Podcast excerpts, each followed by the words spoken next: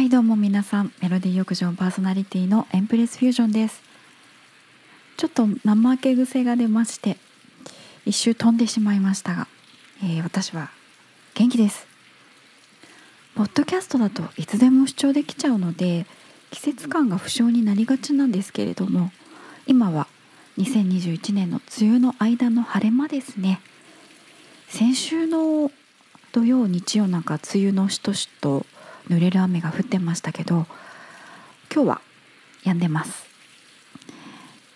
うちの近所でもアジサイがフレッシュな壁をみなぎらせて咲いてますが今日はそんな湿気の多い季節にぴったりの水にまつわる選曲になっております。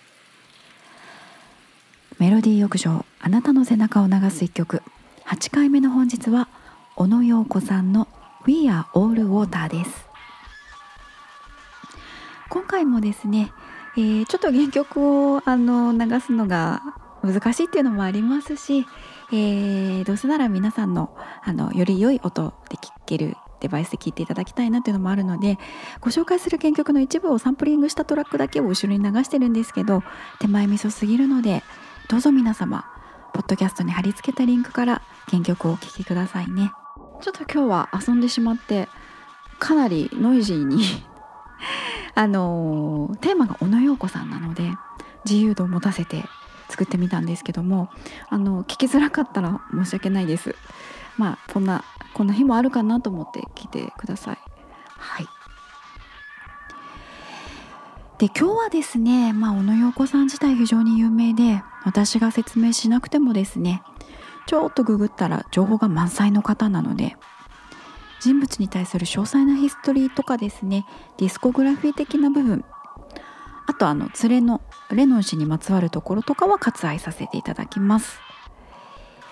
どちらかというと芸術家の小野洋子さんがどういったコンセプトで作品を作っていてそれが歌詞にどういった形で表現されているかそこに的を絞っていきたいと思います。小野洋子さんの「We Are All Water」この曲は1972年のジョン・レノンヨーコ・オノによるアルバム「Sometime in New York City」の中の一曲として発表されました。ジョン・レノンヨーコ・オノって言ったりプラスティック・オノバンドって言ったりあのこの2人を中心としたバンドはですね呼び名が結構コロコロ変わって面白くて1972年だとジョンヨーコスラッシュプラスティック・オノバンドとかプラスティックオンバンド with Elephants Memory and Invisible Strings とか言ったりですねあと1974年とかだとプラスティックのニュークリアバンドになったりですねなかなかレコード屋さん泣かせというか小野洋子の O の列にレコードを置いたらいいのかレノンの L かプラスティックの P かはたまた大胆不敵にビートルズの項目に「えや!」って並べちゃうのかあとはあのバックバンドだったエレファンツメモリーのところはメモ書きを差し込んでおくのかジョンヨークは J 列 A とかですね。iTunes とかみたいにキーワード検索できないですからね。レコード屋さん CD 屋さんの店員さんの苦労を想像してしまいますね。とにかく、えー、1968年からジョン・レノン氏との音楽活動を始めた小野さんですが当初はもう孫うことなき前衛音楽に傾倒していたレノン氏の望みが無邪気に詰まってるような作品に一緒に参加したりしてます。あのもともと小野洋子さんもレノン氏と出会う前から実験音楽の猛者のジョン・ケージとかラモンテ・ヤングとか彼らとの交流があってですね自身もそういったコンサートを行っていたようですね。で小野洋子さん少女時代からピアノをやってらしたそうなんですけれどもなんとその少女時代のヒーローがどんな音楽も不穏な音楽にしてしまう12本技法 言えない言えないよ。12音技法を作ったシェーンベルクだったというわけですね。この方4分33秒で有名なジョン・ケージのお師匠さんですね。ナチスに大敗芸術と呼ばれてその弾圧から逃れてアメリカに亡命した芸術家の一人ですね。でこの人のことをヒーローっていう少女時代やっぱり芸術全般に敏感に反応する子供だったんじゃないかなと小野さんですね。想像します。そんな現代美術を超えて前衛音楽活動までされていた小野さんですがレノン氏と出会ってからは有名なベッドインのパフォーマンスをやったりですね。War is Over キャンペーンとかここら辺の活動はググればわんさか出てくる歴史的事件みたいになってますけどね。でまあプラスティックオノバンドとしての初アルバムを発表したりとかですね。で間にビートルズの解散を挟んでこのお二人ですねコンスタントにそういった表現活動を続けてですね、えー、音楽活動の方もカテゴリーに縛られないような自由度を持たせながら1972年に本日の一曲「We Are All Water」を発表したわけです。ではまずこの曲の歌詞をお伝えしたいと思います。日本語で聞いた時に分かりやすいように意訳にはなるんですが今回は歌詞の全てをお伝えしたいと思います。そんなに変わらないかもね。モアダクトーとリチャード・ニクソンの2人。もし彼らがすっぽんぽんになったらそんなに変わりはないのかも。そんなに変わらないかもね。マリリン・モンローとレニー・ブルースだって2人の棺を暴いてみたら同じかもね。そんなに変わらないかもね。ホワイトハウスと天安門広場の人民大会堂窓の数を数えたら大きな違いはないかも。そんなに変わらないかもね。ラクエル・ウェルチとジェリー・ルービーの2人。2人の鼓動に違いはないはず。私たちってみんな違う川から流れてきた水。だから簡単に出会っちゃうわけよ。私たちってみんな大きな海の水。いつか一緒に蒸発して消えちゃうの。あんまり変わらないかもね。エルドリッチ・クリーバーとクイーン・エリザベス。彼らの涙を瓶に詰めてみたならば。そんなに変わらないかもね。チャールズ・マンソンとローマ法王って。もし彼らに笑顔を強要したら同じ態度をとるかもよ。そんなに変わらないかもね。大富豪のロックフェラーとあなたって2人が歌うのを聞いてみたらさ。あんまり変わらないかも。私とあなたって。夢を見せ合いっこしたらね。私たちってみんな違う川から流れてきた水。だから簡単に交わっちゃえるの。私たちってみんな大きな海の水いつか一緒に蒸発して消えちゃうの。ねえ違いって何違いなんてないでしょ？違いって何はい。えー、もうこのメッセージに何の説明もいらないと思います。補足するとすれば出てくる登場人物ですね。ホワイトハウスと天安門広場の人民大会堂はもう言葉そのまんまなので割愛しますけど毛沢東とリチャード・ニクソンとかですね。10人の有名人の名前があ富豪のロックフェラー入れると11人かの登場人物おりましたがもうお察しの通り対になっている2人はですね一見こう異なる属性を持ってそうな人たちの組み合わせでそんな2人に対してそんなに変わらないかもねっていう言葉が投げかけられてます。モンローは言わずもがな女優ですが2人の棺を暴いてみたら同じかもねのもう一人の方のレニー・ブルース。彼はまあ知ってる方も多いと思うんですけど伝説のスタンダップコメディアンですね。1950年代後半から60年代前半にかけて当時アメリカではタブーとされていた人種問題とか同性愛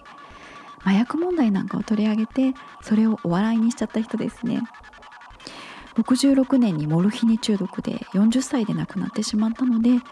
その少し前に36歳で亡くなってしまったモンローを並べて2人の表現方法は異なっていたけれど死んだら同じよ結局骸骨よっていうことをまあ歌ってるわけですよね。で2人の鼓動に違いはないはずと歌われたラクエル・ウェルチとジェリー・ルービン。こちら20世紀最高のグランマーと評されたセクシーな女優ウェルチさんとアメリカで左翼の活動家だったルービンさん。この人主にベトナム反戦運動の活動家ですね。この2人もそんなに変わらないよと。ちなみにルービンさんは頭に鉢巻き巻いてますね。すみませんちょっと気になったんで。でエルドリッチ・クリーバーとイギリス女王クイーン・エリザベスですね。この2人の涙を瓶に詰めてみたらほら同じかもよっていう。これは女王陛下はもう説明不要かと思いますがエルドリッチ・クリーバーさんっていう聞き慣れない名前はですねこの人ブラックパンサー党の元党員で警官への奇襲攻撃を引き起こす引き起こしちゃったり過激な行動であのパンサー党の信用を落としてしまってですねこの曲が発表された1972年にはもう離党してアルジェリアへの亡命を経てキューバとかフランスで活動されていたそうですね。あとはマンソンとローマ法。王これは前回もちょろっと出ましたけどカルト指導者で1969年のシャロン・テイト殺害事件の首謀者のマンソンとカトリック教徒の精神的指導者ですね。この2人とも笑って笑ってって笑顔を 強要したら同じ顔するんじゃないのって歌ってるわけですね。まあここまでさーっと説明しましたが歌の冒頭のモータクトとリチャード・ニクソン。これがですね1972年という時代背景からご説明しないとこの2人を選択したジョンヨーコの意図が伝わらないかなと思ったのでこの2人についてはちゃんと小話したいと思います。まあ一応このポッドキャスト教養に分類されているようなのでちょっとですね聞いていらっしゃる方が喋ってる私よりも心細くなるようなこのカミカミ感をですねこういう真面目な見聞でもってバランスをとっていきたいとそう思ってる次第でございます。今ちょっと深夜なんでね ちょっといつもより声に元気がなく聞こえるかもしれないんですけどあのそんなことないので心は元気なんですよね。はいすいません。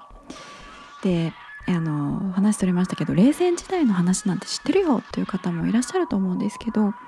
そんな方はふんふんと軽く聞き飛ばしていただければ幸いです。えー、すっぽんぽんになったらつまり裸になったらですねそんなに変わりはないかもしれない。毛沢東マオ・チョートンとリチャード・ニクソン韻踏んでますね、まあ、だから並べたってそういうわけだけじゃないんです。曲が発表されたのは1972年の9月なんですけどその7ヶ月前の2月にですねニクソン大統領が毛沢東主席に会いに行ってるんですね。もともとこの中華人民共和国とアメリカっていうのは仲が非常に悪かったんですがこの会談は国交正常化のための重要な意味を持つものでした。We Are All Water ではのっけに当初フレッシュな話題だとこの2人の人物を取り上げてるわけなんですね。でこの中国とアメリカという2つの国に当時どんな問題が起きていたか。なんですがこれが今私たちが中国と呼んでいる国つまり中華人民共和国の歴史に密接に関わってきます。まずですねあのものすごく若い10代前半のリスナーもいらっしゃるのでこのポッドキャスト。あのちょっと教養ぶってですね中華人民共和国の歴史をさらっとおさらいしますね。ま知ってる方はふんふんと聞いておいてください。まず日本と中国が戦争していた1937年から1945年の日中戦争の時代にですね中国大陸に存在していた中華民国中華民国ですよは中国国民党と中国共産党この2つが団結して日本と戦ってましたね。でご存知の通り大戦で日本は負けまして日本軍が去っていた後にですね中国大陸では今度もともとの中華民国と中国共産党の間で内戦が始まってしまってこれに中国共産党が勝ったことで1949年中国共産党の一党独裁国家が生まれてそれが中華人民共和国すなわち今の中国ですね。がこの時誕生したというわけです。で負けちゃった方の中国国民党の勢力っていうのが台湾島に逃れてそれが今の台湾問題につながってるよと。まあ国がもともと一つだった国が2つできちゃったわけですよね。はいここまでさらっと中華人民共和国建国についてのおさらいでしたがここからがアメリカとの確執の話になります。でそこからですね中国国民党の勢力が逃れてった台湾の方はですねアメリカ合衆国を筆頭とした、まあ、自由主義陣営っていうんですねかね自由主義陣営に属しまして一方の中華人民共和国今の中国はソ連。ソ連って1991年まで存在した共産主義国家ですね。このソビエト連邦略してソ連を筆頭にした共産主義陣営の方に属してました。で自由主義の方の台湾まあ台湾という言葉通称なので正式名称で言うとザ・リパブリック・オブ・チャイナ中華民国ですね。そんな自由主義の中華民国に対しては多くの国からですねそっちつまり台湾の方は承認するけど共産主義の中華人民共和国は承認できませんみたいな扱いになっちゃったんですね。でそうなると中華人民共和国はアメリカをはじめとした自由主義陣営まあ資本主義陣営ですよね。彼らと対峙する関係になっちゃったわけですね。要するに中国とアメリカ仲が悪くなっちゃったと。そこからですねこの2つの国がゴッドファーザーさながらの泥沼構想状態になるんですが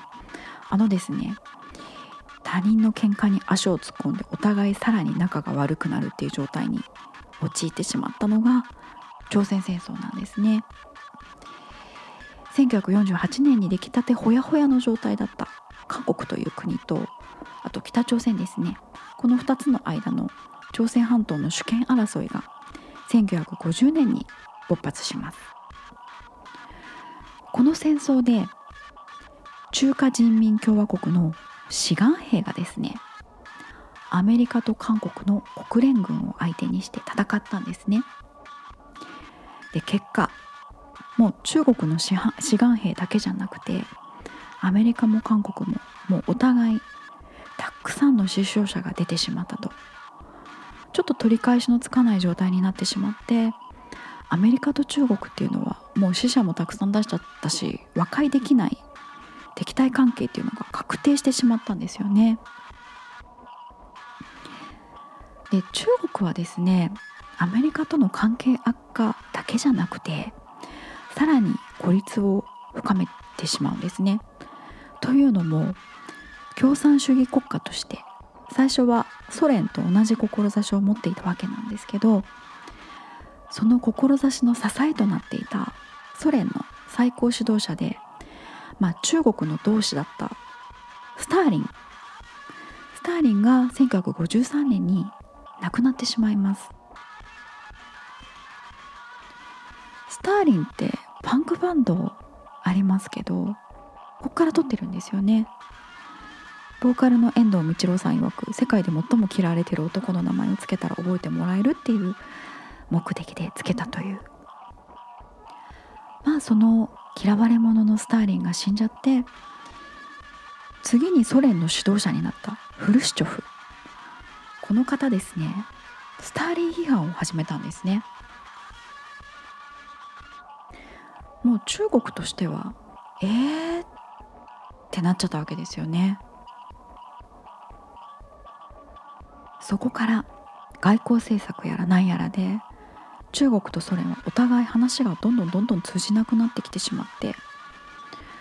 あなたなんかとはもう別れよそれはこっちのセリフだみたいになってしまいます。そんな孤立状態の中国にさらに追い打ちをかけるようにですねソ連の衛星国だったウクライナで自由化運動のプラハの春が起こるんですね。でそれをまあ横で見ていてますます共産主義国としての覇権が脅かされないっていう世相の中に中国は外の敵だけじゃなくて国の中にも目を光らせないとってこう思ってしまってですね過激な政策を打ち出すようになっていきます。文化大革命ですね。中国国内でも本当に多くの方が犠牲になってしまった脱権運動なんて呼ばれてるんですがもうこれで国内も混乱していっちゃう中で中国とソ連の国境でちっちゃな今度は国境争いが勃発してその火種がどんどんどんどん大きくなってもう大火事戦争になっちゃうかもっていうほど中国とソ連の両国の忍耐の糸がピンと張り詰めたいつ切れてもおかしくないという状態になってしまうんですね。でソ連と冷戦状態だったアメリカとしてはですね中国とソ連に戦争してほしくないわけですよね。だってソ連が勝ってもしソ連の支配下に中国が置かれてしまったらどんだけ大きな組織になるのかって話ですよね。あ組織って言っちゃったすいません。あの東京リベンジャーズを最近読んだのであのヤンキー漫画の方の東京卍会みたいな組織じゃなくてこっちは国です中国とソ連というこの2つが組み合わさったら大変なことになると。だから両者の構想をもとい戦争は食い止めたいと。これなんですね。中国がソ連に負けてほしくないという点で初めて中国とアメリカ2つの国の野望が同じになります。しかもアメリカですね。もう60年代後半に泥沼化しちゃってたベトナム戦争を終わらせてやるって。ニクソン大統領は豪語していてですね。でもそれもなかなか進まない状況で世界にですねもう悪者じゃなくて自由の象徴であるアメリカ。国際秩序を整えるあなたの味方のアメリカっていう姿を示さないといけなかったんですよね。そんな時にちょうどいい相手役がソ連と関係悪化していた中国。でもあったんですね。まあその後吸ったもんだしながら1972年についにニクソン大統領の訪中によって毛沢東主席との会談がなされます。結果手打ちとなりまして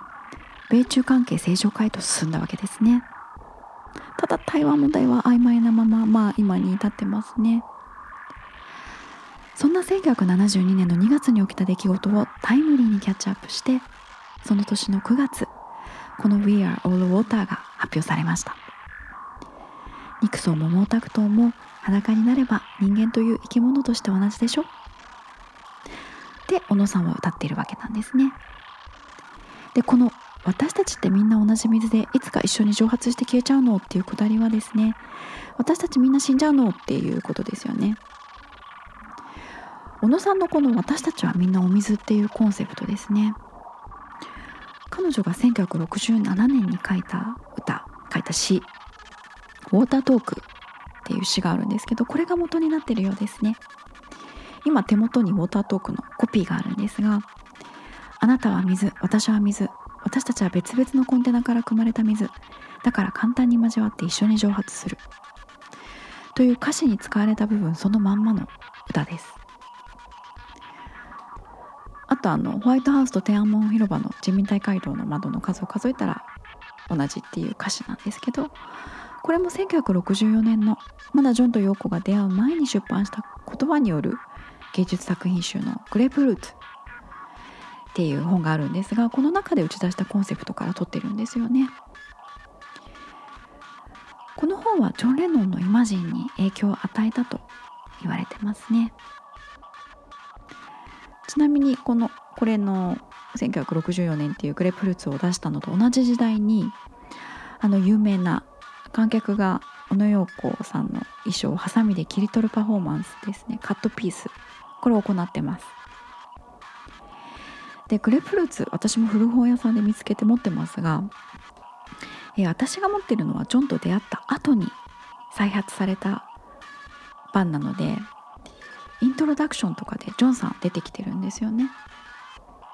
すごく小さな本なんですけどあの袖の部分にこの本を読んだら燃やすことって小野さんが書いててそのすぐ下にジョン・レノンが今まで燃やした中で一番グレートな本だってコメントしててですね。なんだか新婚さんいらっしゃいの山瀬まみさんみたいな気持ちになるんですけどまあ可愛い本なので英語も簡単な文章ばかりで構成されていてまあ小野洋子さんという人のアイデアの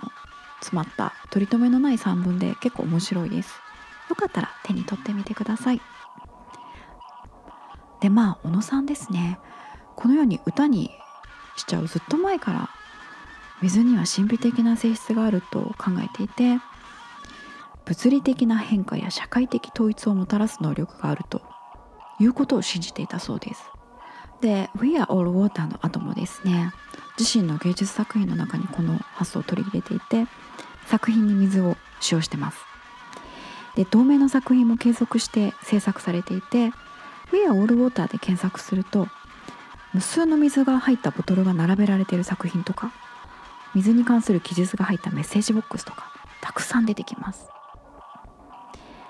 今は梅雨なので天から降り注ぐ水の力を存分に体に受け入れてみてください。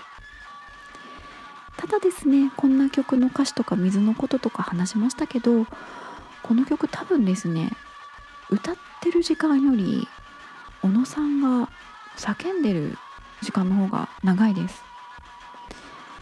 最後の方とかかなり長尺で規制を発していてそこが私この曲で一番好きな部分なんですよね。ポッドキャストのリンクからぜひ最後まで聞いてほしいですちゃんと。むしろ規制の木は輝く木と書きたいほど光がみなぎってます。音楽で背中を流しましょう。メロディー浴場第8回。1972年小野陽子 We Are All Water にまつわる小話でした。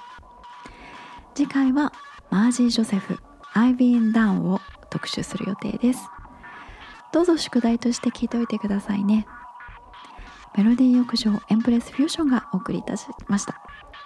もう最後までカミカミです。すいません。それでは来週。頃までごきげんよう。バイバイ。